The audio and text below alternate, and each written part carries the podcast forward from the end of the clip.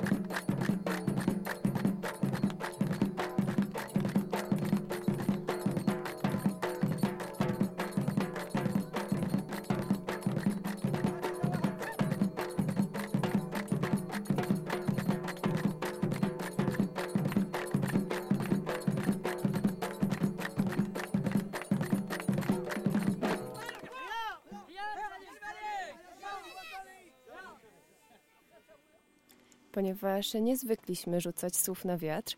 Zgodnie z obietnicą studiu jest już gość. Cześć, Rafał. Cześć, witam wszystkich serdecznie w studiu i poza studiem na falach eteru.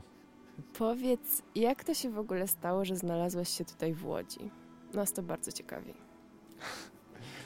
To bardzo prozaicznie. Po prostu przyjechałem tutaj, bo mm, z miłości można powiedzieć, ale mm, jakby no Łódź zawsze podobała mi się jako miasto i w sumie był to jeden z, była to jedna z niewielu, było to jedno z niewielu miast, w którym w Polsce, w którym chciał mieszkać i akurat się złożyło właśnie tak, że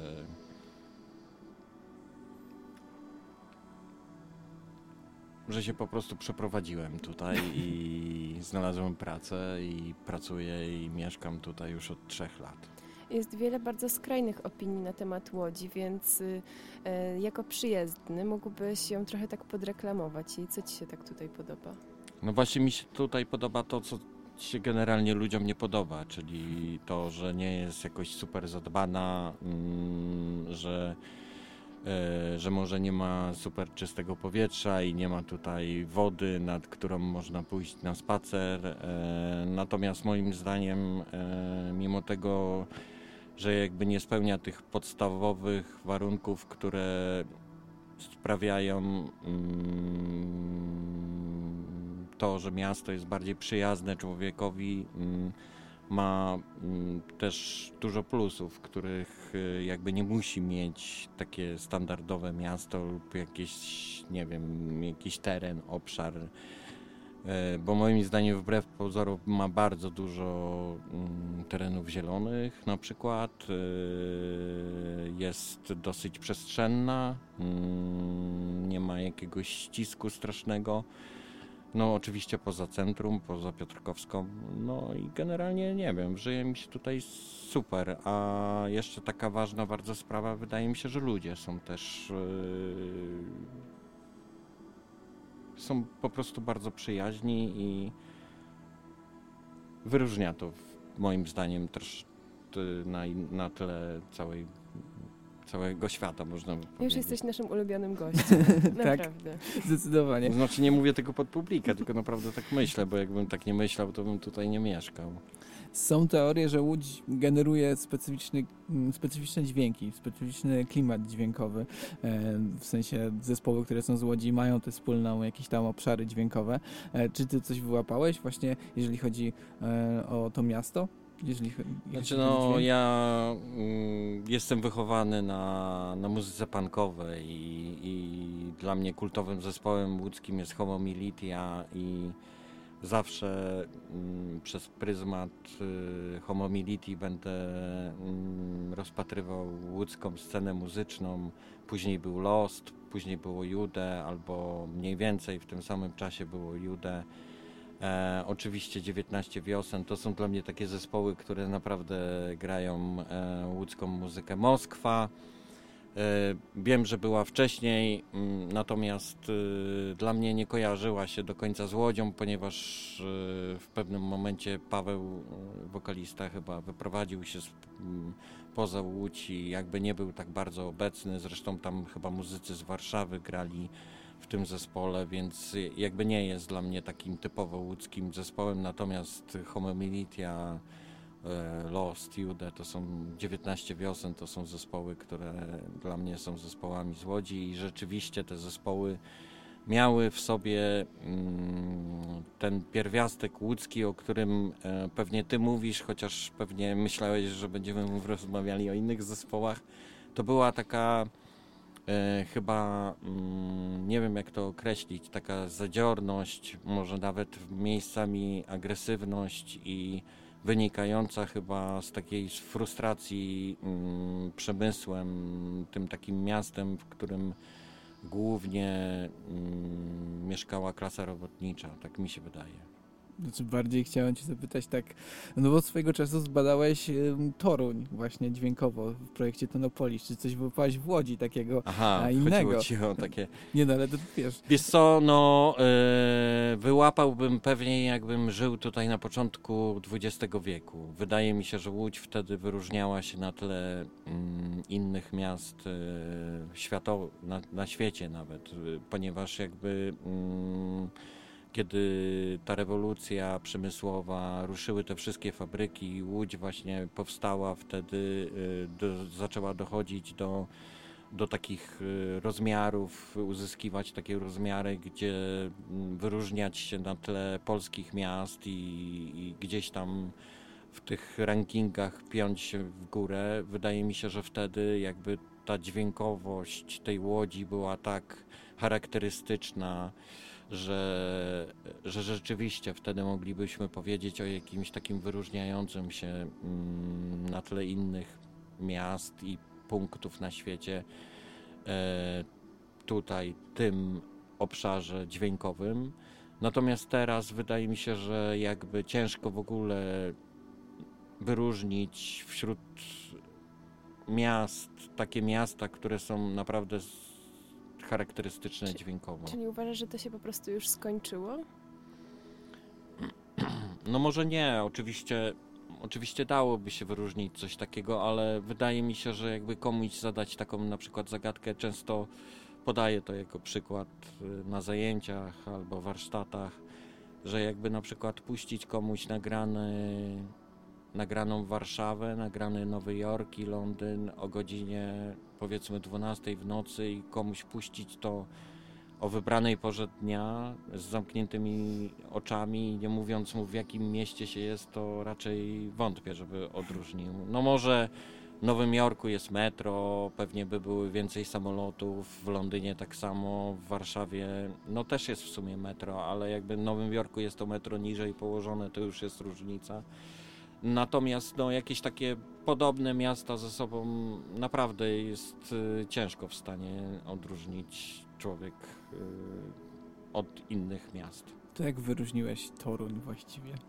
Starałem się. No to jest, y, to był zabieg taki mm, dosyć karkołomny, ponieważ robiłem to jako mieszkaniec Torunia, więc jakby tam urodzony i to było bardzo subiektywne. Y, nie miałem takiego obiektyw, obiektywizmu, jakbym na przykład miał go, znaczy na pewno większego, jak tutaj, mieszkając w Łodzi od trzech lat dopiero, więc dla mnie tutaj niektóre tereny, niektóre ulice, w które zapuszczam się codziennie, są dla mnie nowe i jakby to jest takie dla badacza, artysty, który poszukuje, jest to na pewno taki mm, e, gdzieś tam ten pierwiastek takiej, takiej nowości, tego spotkania po raz pierwszy czegoś jest takim najbardziej atrakcyjną rzeczą. Natomiast Toruń był dla mnie bardziej taką laurką, którą chcę wystawić y, ludziom, którzy być może pierwszy raz będą słuchali tego miasta. E, czyli wychodzi na to, że może mm, ta znajomość miasta jest jednocześnie i pomocą, i przeszkodą. Tak jest, na pewno. A czego posłuchamy teraz? Teraz posłuchamy e, Briana, Bra, Briana Gisina, takiego artystę, właściwie znanego bardziej jako poetę i pisarza, kaligrafa, który e, jakby mm, nagrywał w, pewnej, w pewnym okresie swojego życia również muzyków mieszkających e, w Maroko.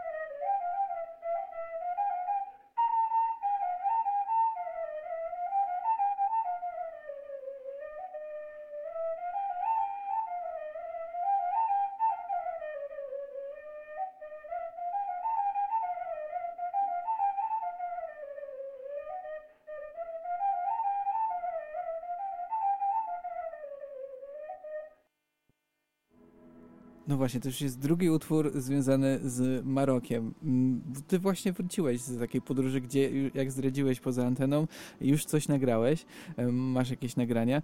Powiedz, jak się przygotowujesz do takiej mm, podróży, gdzie będziesz właśnie nagrywał? Mm, chodzi ci o te przygotowanie techniczne, czy takie I tak, merytoryczne? I takie.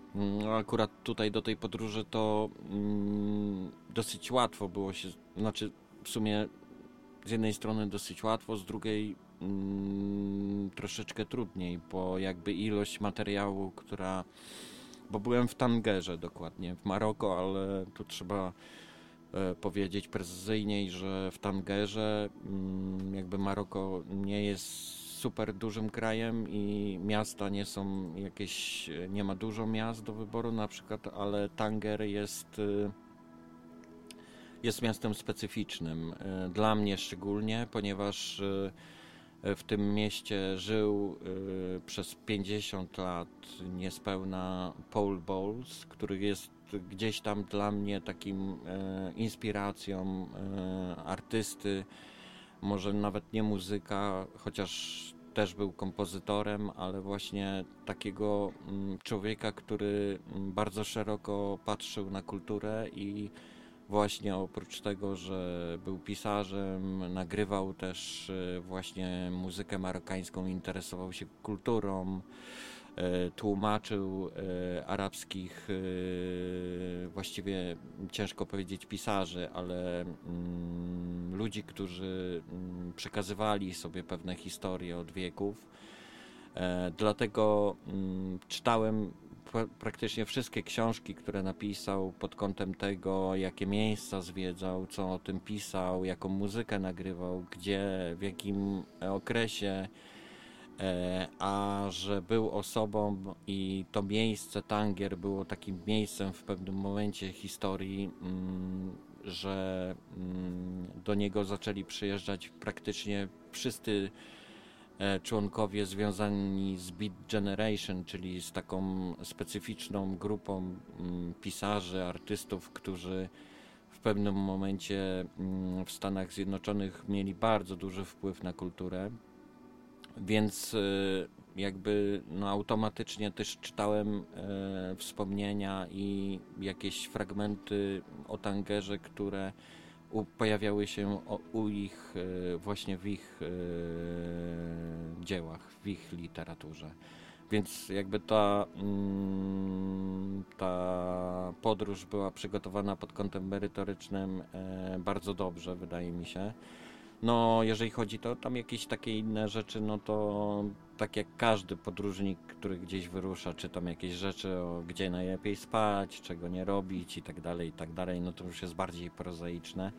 Natomiast y, y, wiadomo, że to też nie wygląda tak, że się poleci tam do Tangeru i się gdzieś tam e, będzie w takiej samej atmosferze, jakiej był Paul Bowles 50 lat temu, bo jakby świat zmienia się diametralnie i nie można oczekiwać od świata, że będzie stał w miejscu, gdzie y, kiedy mieszkał tam Paul Bowles w 1960 roku. Tanger, w Tangerze mieszkało około 100 tysięcy osób, teraz mieszka prawie milion, więc jakby tutaj już ta skala samego przyrostu naturalnego w tym mieście może nie nawet przyrostu naturalnego, tylko zjawiska pewnego, że mm, ludzie z mniejszych miast, wsi przeprowadzają się do wielkich metropolii, bo w sumie w skali Maroko można mówić tutaj o metropolii i jakby też zachowanym proporcjonalnie, gdzie w połowie XX wieku y, przewaga Europejczyków y, była większa na na korzyść Europejczyków do mieszkańców, y, do tubylców, mieszkańców Maroka. Teraz jakby to się odwróciło, oczywiście prawie 70% y, jest y, na stałe mieszkańców Maroka, 30% to turyści. No, tak bym to powiedział. A czy często właśnie robisz te takie, tą taką nabudowę merytoryczną, nie związaną z nostalgami, ale właśnie czy dobierasz już przed podróżą te miejsca, które nagrasz? Yy, Znaczy, to do końca też tak nie jest, natomiast wydaje mi się, że świadom, dosyć świadomie wybieram miejsca, w które chcę jechać e, i nagrywać je. Mm, pod kątem e, głównie głównie historycznym, właśnie etno-muzykologicznym. No czy, to działa tak dwutorowo, że jest ta etnomuzykologiczna strona i ta związana z tym współczesnym brzmieniem? Czy to właściwie to ja jestem jak na filtr jak na, nagrywacza terenowego, filtr recordingowca mm, dosyć specyficzną osobą, ponieważ właśnie bardzo duży pierwiastek w mojej pracy polowej zajmuje nagrywanie mm, muzyków. Y, tego zazwyczaj nie robią filtr recordingowcy. Filtr recording polega po prostu, znaczy nie jest y, wykluczone nagrywanie muzyków ludowych i w ogóle muzyków, bo to też, to też jakby jest dozwolone Natomiast filtr recording polega na nagrywaniu po prostu audiosfery, otoczenia dźwiękowego. To, że tam akurat są y, muzycy, no to jest y, właśnie y, czynione czy dokonywane na etapie wyboru miejsca, w które się chce jechać, bo wiadomo na przykład, że jadąc, znaczy może nie wiadomo, ale o tym mogę powiedzieć, że jadąc do Marrakeszu spotka się o wiele więcej muzyków grających na ulicy niż na przykład w Tangerze lub w Łodzi. Tak mi się wydaje. E, znaczy, z doświadczenia to wiem, bo byłem i w Marrakeszu, i w Tangerze. W Marrakeszu tych muzyków jest y, bardzo wielu, natomiast w Tangerze nie było praktycznie nikogo, kto gra na ulicy. Więc jakby tutaj od razu zachodzi takie, mm, taki proces wyboru tego miejsca, mm, na przykład jeżeli chodzi o, o mnie dokładnie, mm, gdzie chcę jechać, bo wiem, że tam będzie więcej muzyków grających na ulicy, więc jakby to wchodzi w promień moich zainteresowań. Ja lubię nagrywać muzyków grających na ulicy, lubię nagrywać muzykę ludową. E, więc wybieram takie miejsca, które jakby bardziej są e, potencjalnie mm, skazane na to, że tam ci muzycy grają. Ale prawdziwy filtr recordingowiec również mógłby pojechać do lasu i nagrywać tylko i wyłącznie naturę, czyli otoczenie dźwiękowe. No, ja się w tym nie specjalizuję, co nie jest wykluczone, że nie lubię tego robić i e, w pewnym momencie mogę się zdecydować na przykład pojechać e, w góry, mm, nagrywać właśnie otoczenie dźwiękowe gór. No właśnie ten aspekt ludzki jest najbardziej charakterystyczny dla Twoich nagrań. To bardzo mnie uderzyło, że tyle w tym wszystkim jest e, ludzi skąd właśnie się wziął ten wątek, że e, tak mocno się skupiłeś na ludziach?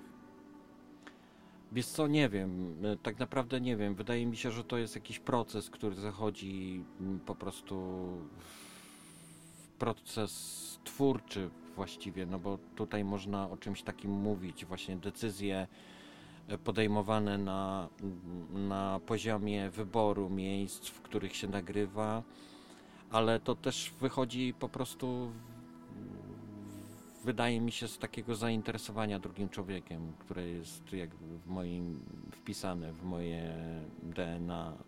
Ja jestem etnologiem, studiowałem też socjologię, więc jakby tutaj dla mnie ludzie, relacje międzyludzkie i takie mm, to jest ważne po prostu i tym się interesowałem i na studiach, i w jakiejś pracy naukowej, i również w artystycznej mm, pracy. Dobrze, to może powrócimy dźwiękowo do Maroka.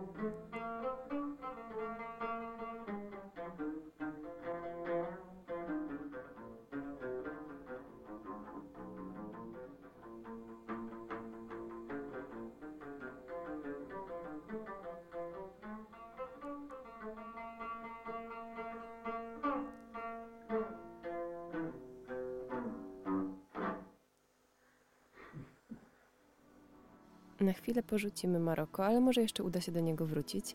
E, chciałabym, żebyś opowiedział trochę o tym, czym są dźwiękospacery. Dźwiękospacery to jest w ogóle taki projekt, który powstał mm, bodajże 10, około 10 lat temu w Toruniu.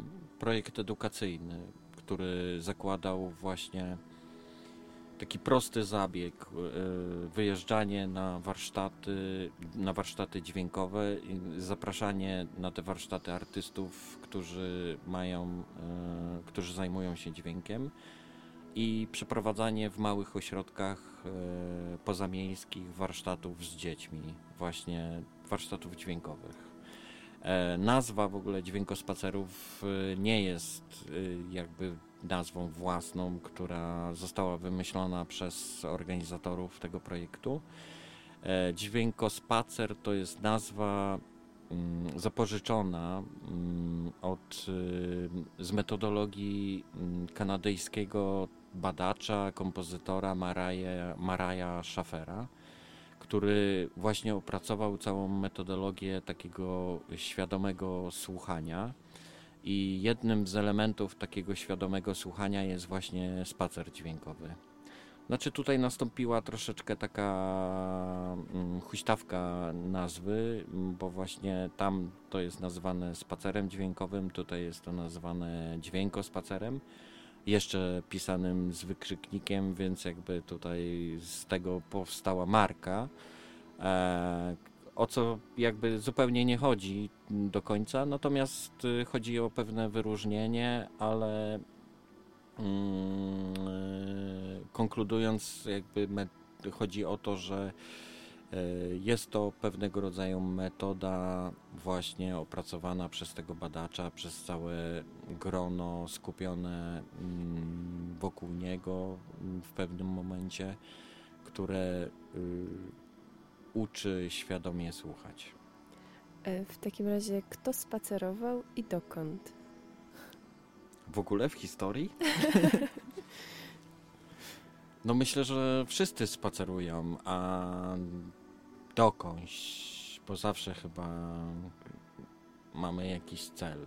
Idziemy z punktu A do punktu B, może nawet na, jakby z celu idziemy, to też dochodzimy gdzieś. Natomiast yy, tak już zupełnie poważnie mm, w tym spacerze dźwiękowym chodzi o to, żeby spróbować przez chwilę skoncentrować się na tym, co się słyszy, tak naprawdę. Są jakby ja nie bez przyczyny mówiłem, że to jest cała metodologia, bo rzeczywiście tak jest. Zostało opracowanych 108 y, ćwiczeń na ze słuchu. Jest taka książka, która została w pewnym momencie przetłumaczona na język polski. Ona jest strasznie ciężko dostępna. E, jednak e, w pewnych kręgach można ją mm, pozyskać gdzieś tam na zasadzie kserokopii. To jest w sumie ważna taka dosyć taka mm, książka, którą no, gdzieś tam edukatorzy y, prowadzący warsztaty w pewnym momencie się dzielili właśnie tą kserokopią i kserując od siebie i powielając ćwiczenia na warsztatach. I właśnie jakby później dochodzimy do samego wyjścia na dwór, na spacer i to wyjście też odbywa się e, właśnie według określonych zasad. Najlepiej, żeby pierwsze wyjście odbyło się z zasłoniętymi oczami, bo jakby wtedy mm, w sposób drastyczny e, odcinamy zmysł wzroku, który percepcję w ogóle naszą e, tego zmysłu wzroku, który jakby jest u nas e, zmysłem dominującym i koncentrujemy, koncentrujemy nas, nasz umysł na słuchaniu. Mm, to, co jest dla nas w tym ćwiczeniu, akurat w tym spacerze najważniejsze. Do tego potrzebna jest oczywiście druga osoba, która nas w pewnym, w pewnym sposób, e, która na, e, nami się w pewien sposób opiekuje i nas prowadzi. Żebyśmy na przykład nie weszli w coś i tak dalej. I tutaj to działa na dwóch płaszczyznach co najmniej, to ćwiczenie fajnie, bo ono nie dosyć, że jakby mm, powoduje to, że ta osoba mm, się nami opiekuje, ale z drugiej strony w relacjach takich e, powiedzmy dzieci e, powoduje też to, że dziecko e, te, które, które się nami opiekuje, czyli ten opiekujący ma nad nami tak, jakby po, po um, uczy takiego opiekowania się kogoś, nie? że mm, kimś, że to jakby mm, uczy właśnie takiej opieki. Jeżeli ktoś mm, nie posiada rodzeństwa na przykład, to może w tym ćwiczeniu poczuć się takim starszym bratem, który prowadzi młodsze rodzeństwo przez, przez życie właściwie, bo to jakby ciężko, dużo bardzo wypadków na warsztatach się zdarza w podczas tego ćwiczenia, bo ono jest naprawdę ciężkie, bo jeżeli ma się zasłonięte oczy, tak naprawdę jesteśmy zagubieni we mgle. Nie jesteśmy osobami, które na co dzień są niewidome i muszą sobie radzić same, więc dla nas to jest szok, bo jakby wszystko mm, odbieramy wizualnie, tak z, raczej i nawet poruszamy się z zamkniętymi uszami, słuchając jakichś nagrań przez ulicę i tak dalej, i tak dalej, więc odcięcie nagle tego dominującego zmysłu powoduje totalne zagubienie. Nie potrafimy się poruszać i jeszcze w mieście, w którym jakby ten hałas jest generowany praktycznie przez wszystko, przez jeżdżące samochody, buczące maszyny i tak dalej, i tak dalej, nie jesteśmy w stanie się poruszać i wtedy ta druga osoba jakby jest naszym przewodnikiem i początkowo właśnie tak jak mówiłem, jest to pierwszy etap. Drugim etapem jest takie poruszanie się i słyszenie swojego ciała, już ciała, ubioru, już bez zawiązanych oczu, ale spróbowanie tego usłyszenia, spróbować tego usłyszeć. No a trzecim to taki element rejestracji tego, czyli jakby najpierw e, wyćwiczenie uszu w poszukiwaniu dźwięków interesujących, a później, jeżeli ma się takie możliwości, czyli posiada się jakiś sprzęt nagrywający już bezpośrednio nagrywanie tego. I jeżeli chodzi o tutaj powracając do metodologii Maraja Schafera, e, która jakby zakłada, że taką, takim jakby kamieniem milowym tej metodologii jest ekologia akustyczna, czyli e, z jednej strony ratowanie naszego otoczenia dźwiękowego poprzez eliminację hałasu, głównie już ogólnie rzecz biorąc, a z drugiej strony ratowanie tych dźwięków, które znikają, więc jakby rejestracja pewnych dźwięków, na przykład jadącego konia z wozem, konia, który jest podkuty. Dla nas to jest jeszcze dźwięk, który pamiętamy i gdzieś tam możemy go usłyszeć, ale dla naszych dzieci może być to już dźwięk zupełnie mm, nieznany. I jakby rejestracja tego dźwięku, ja nie mówię, że konkretnie ten, ale na przykład jakieś inne, na przykład maszyny parowej albo tych maszyn, które stoją teraz w Muzeum Włókiennictwa, które w pewnym momencie jest tam taki pan, który je włącza i możemy je usłyszeć, jak one pracowały. I to jest tylko y, jeden z niewielu momentów, w którym możemy usłyszeć E, jak mogła brzmieć, powiedzmy, spotęgowana przez ileś tych maszyn mm, łódź, no to jeżeli na przykład nie nagramy tego, i, a te maszyny w pewnym momencie się tak zepsują, że nie można będzie ich uruchomić, albo umrze pan, który je uruchamia, bo tak też, je, tak też może być, no to właśnie o to chodzi, żeby to nagrać i żeby te dźwięki gdzieś tam kiedyś ktoś mógł odsłuchać, tak jak y, możemy odsłuchać te dźwięki nie wiem, starego patefonu i tak dalej, i tak dalej. Trzeba być, e, tak, tak jest taki stereotyp, że żeby, nie wiem, małe dziecko pracowało z dźwiękiem, to musi mieć jakieś super predyspozycje. Czy, czy tak jest z tymi spacerami? Czy po prostu można bez przygotowania przyjść na spacer? i zacząć pracę właśnie. Nie, tym, ja myślę, mówiłeś. że szczerze mówiąc, no wiadomo, no, specjalne predyspozycje to są takie, że ktoś ma słuch absolutny. To jest dla mnie specjalna predyspozycja. Natomiast e,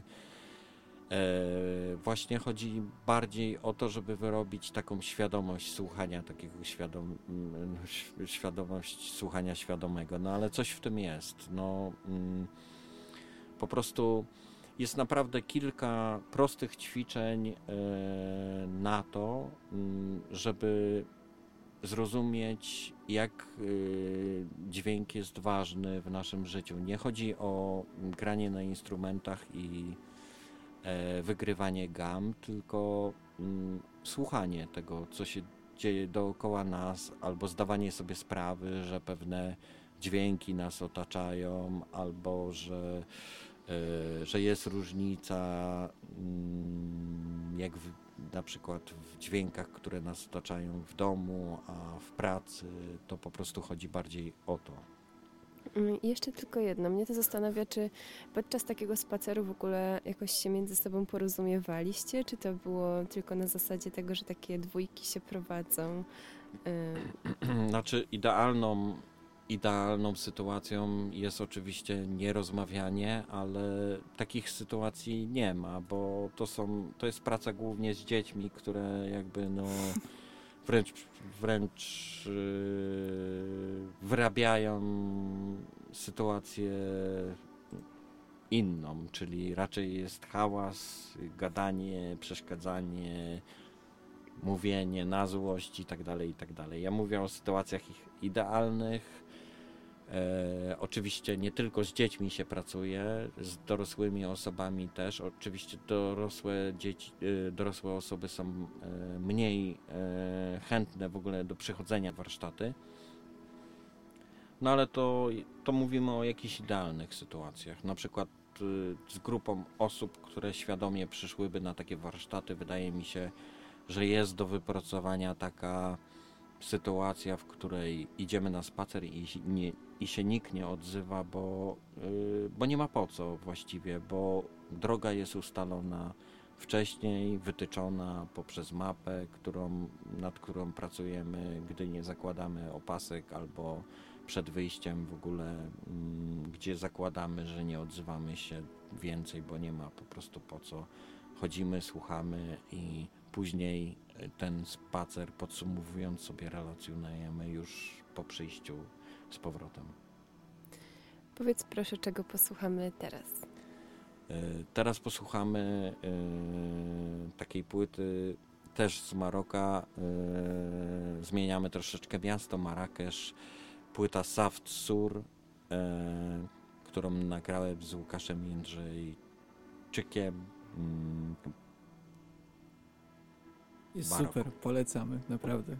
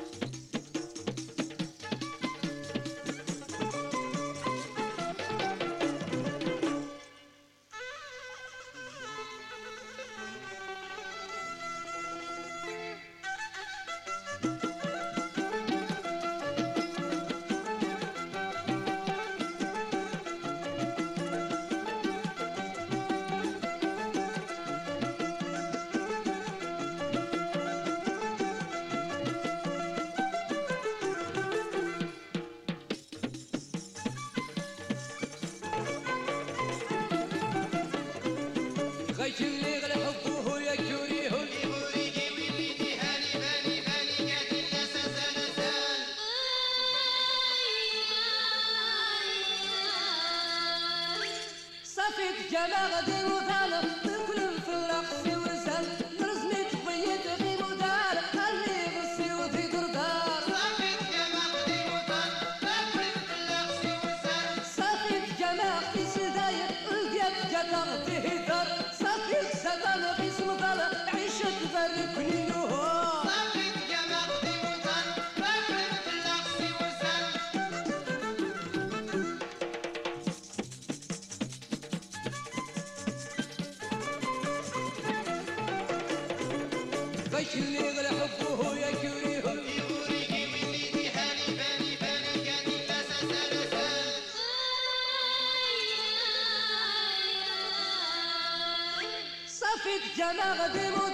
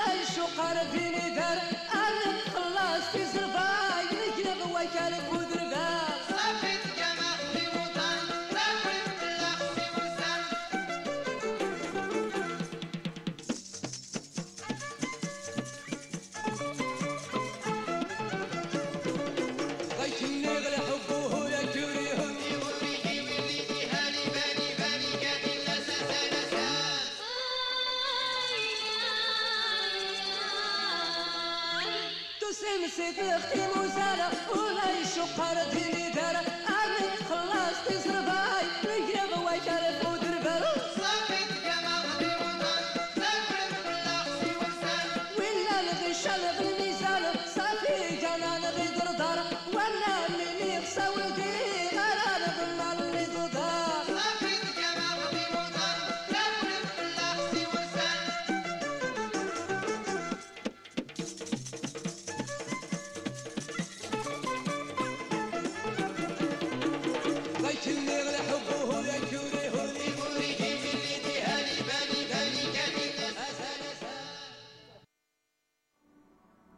Zastanawia mnie jedno, czy jak tak pracujesz z ludźmi, którzy przychodzą na dźwiękospacery i oni coś nagrywają, to czy ciebie te na- nagrania w jakiś sposób zaskakują? Czy takie podejście bardzo świeże, field recordingowe jest właśnie, nie wiem, inspirujące, napędzające? No tak, na pewno, tylko że ja aktualnie jestem w ogóle jakby gdzie indziej totalnie, jeżeli chodzi o... Nie jestem po prostu w stanie powiedzieć, ale każdy, mm, każdy wydaje mi się ma mm, coś naprawdę mm, interesującego do wysłyszenia na tym świecie. Nawet dziecko. Albo głównie dziecko. Bardzo, bardzo ładne zdanie, takie wow. E, Gdzieś tam padło w jakichś e, informacjach, które można było o tobie znaleźć, e, przygotowując się do tego wywiadu, że interesujesz się też subkulturami młodzieżowymi.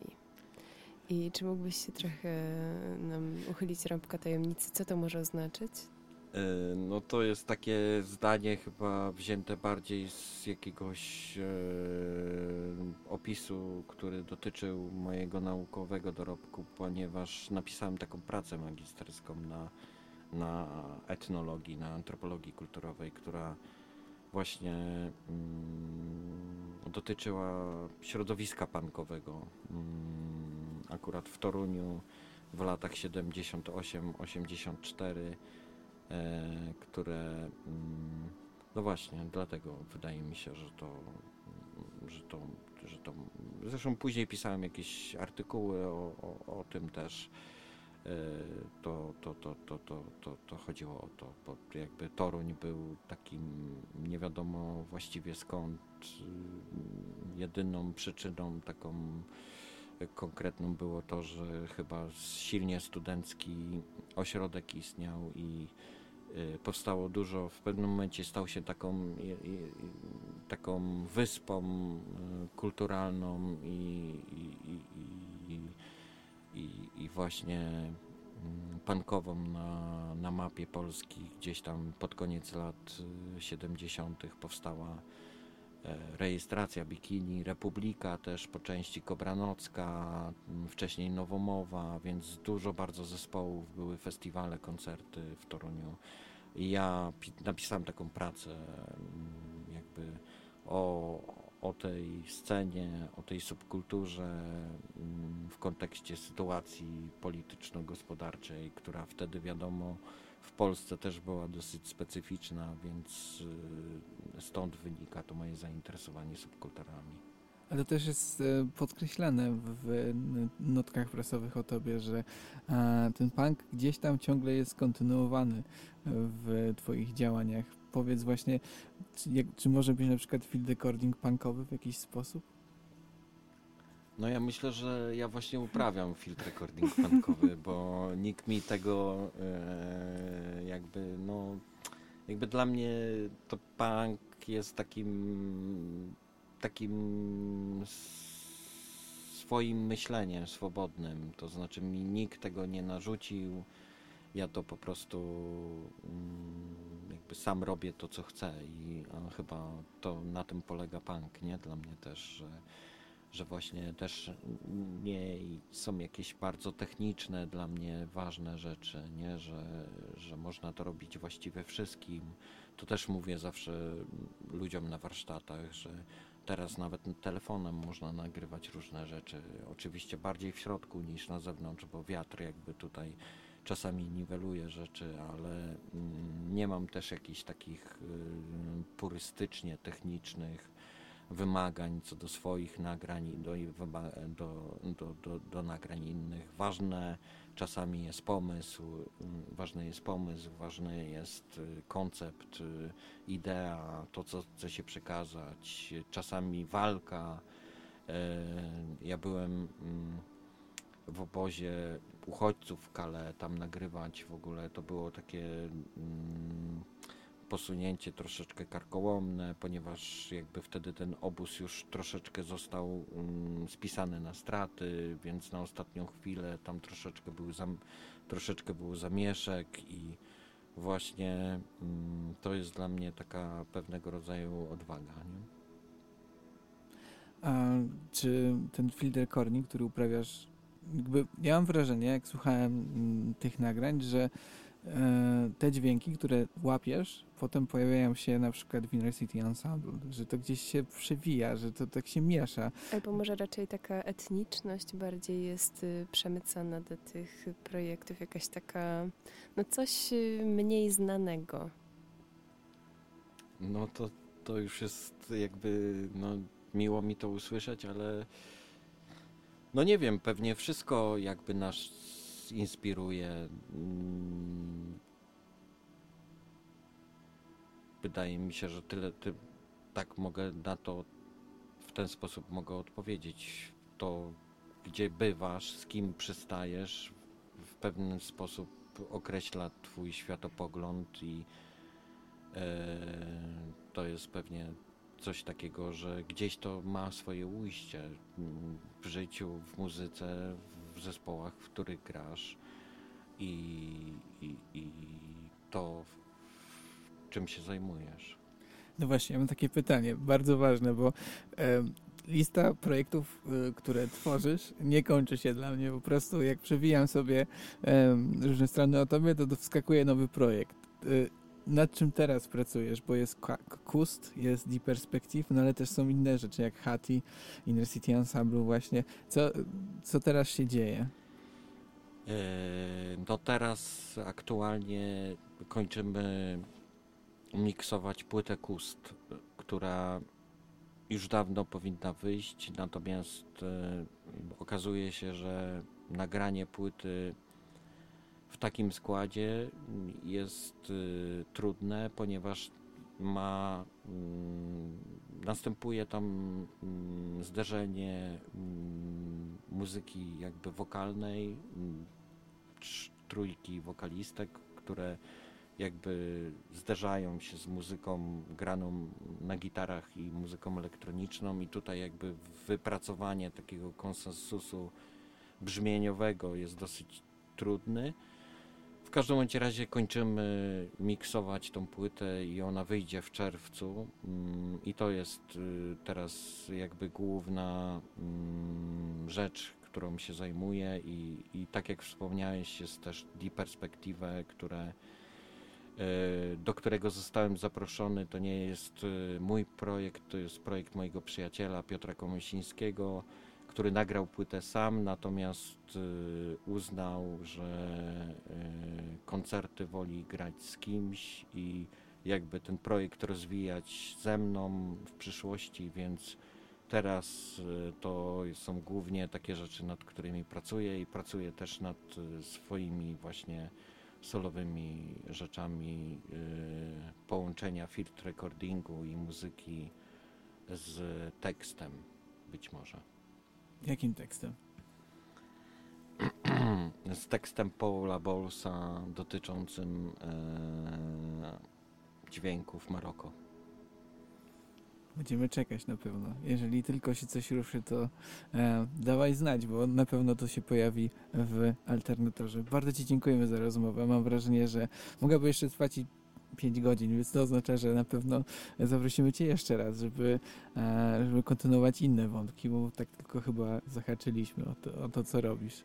E, dzięki jeszcze raz. Dziękuję bardzo za zaproszenie, za gościnę i polecam się na przyszłość. Y, To my dziękujemy, ale jeszcze jedno, ponieważ do tej pory słuchaliśmy piosenek, utworów, kompozycji. A teraz na koniec y, field recording. Jeszcze dwa słowa komentarza. E, Ja dokładnie nie wiem, który utwór poleci, natomiast cała płyta, jakby, którą nagrałem e, w Etiopii, to mi też za dużo nie mówi, bo już. E, No jest to utwór, który. mm, Znaczy, właśnie, no to jest pewnego rodzaju problem, bo jakby my tutaj sobie tak fajnie o tym field recordingu rozmawiamy, natomiast trzeba. mm, powiedzieć, że field recording, który to- są takie mm,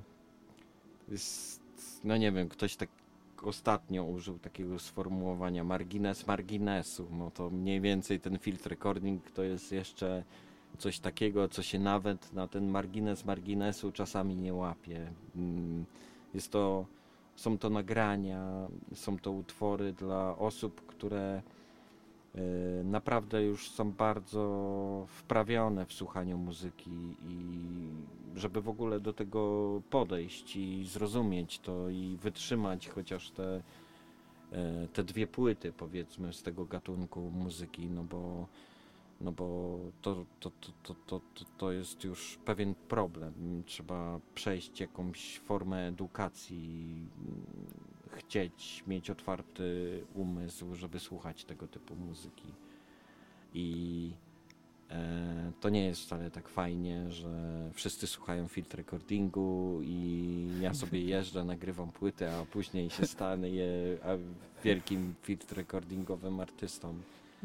E, po prostu tak naprawdę mówię tylko o tym, żeby zaznaczyć, że to jest pewnego rodzaju nisza i e, że funkcjonuje gdzieś tam na marginesie tej kultury e, i posłuchamy teraz takiego utworu z płyty, którą nagrałem e, i wydałem bodajże mm, dwa lata temu, czyli w 2018 roku. Ona jest y, nagrana w Addis Abebie, stolicy Etiopii, y, w której byłem i nagrywałem różnego rodzaju y, dźwięki. Dziękujemy za rozmowę. Przez ostatnią godzinę rozmawialiśmy z Rafałem Kołackim, człowiekiem, który ma tyle projektów, że ciężko wybrać jeden, więc po prostu powiedzmy projekt Field Recording i wysłuchajmy właśnie zapisu dźwiękowego z Etiopii.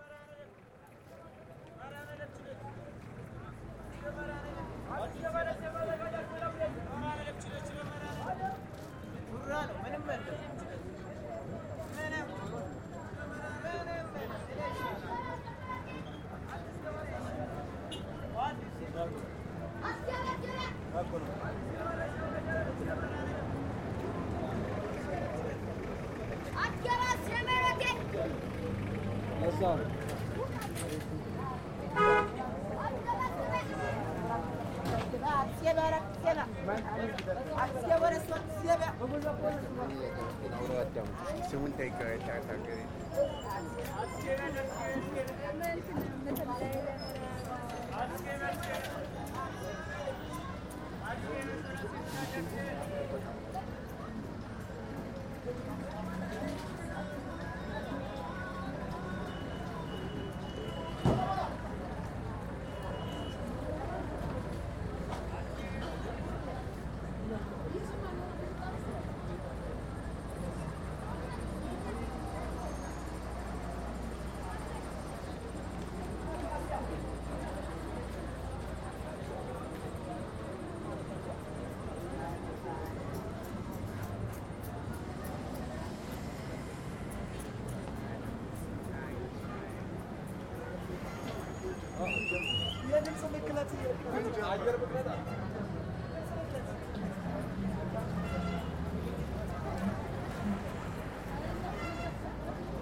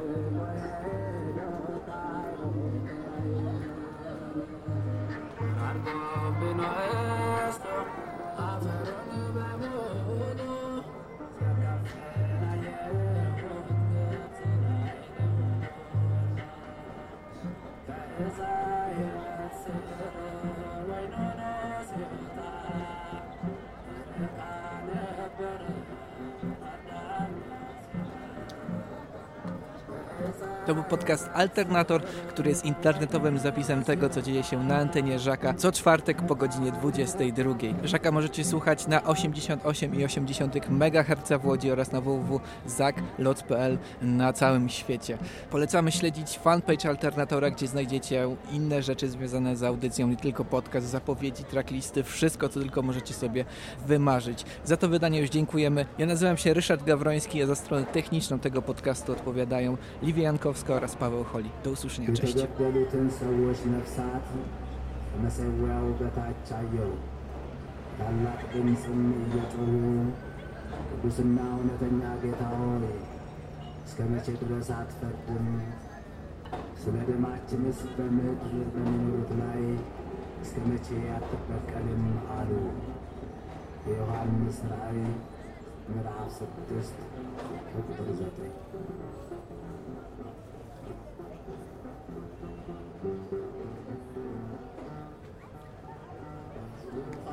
Yes, it is.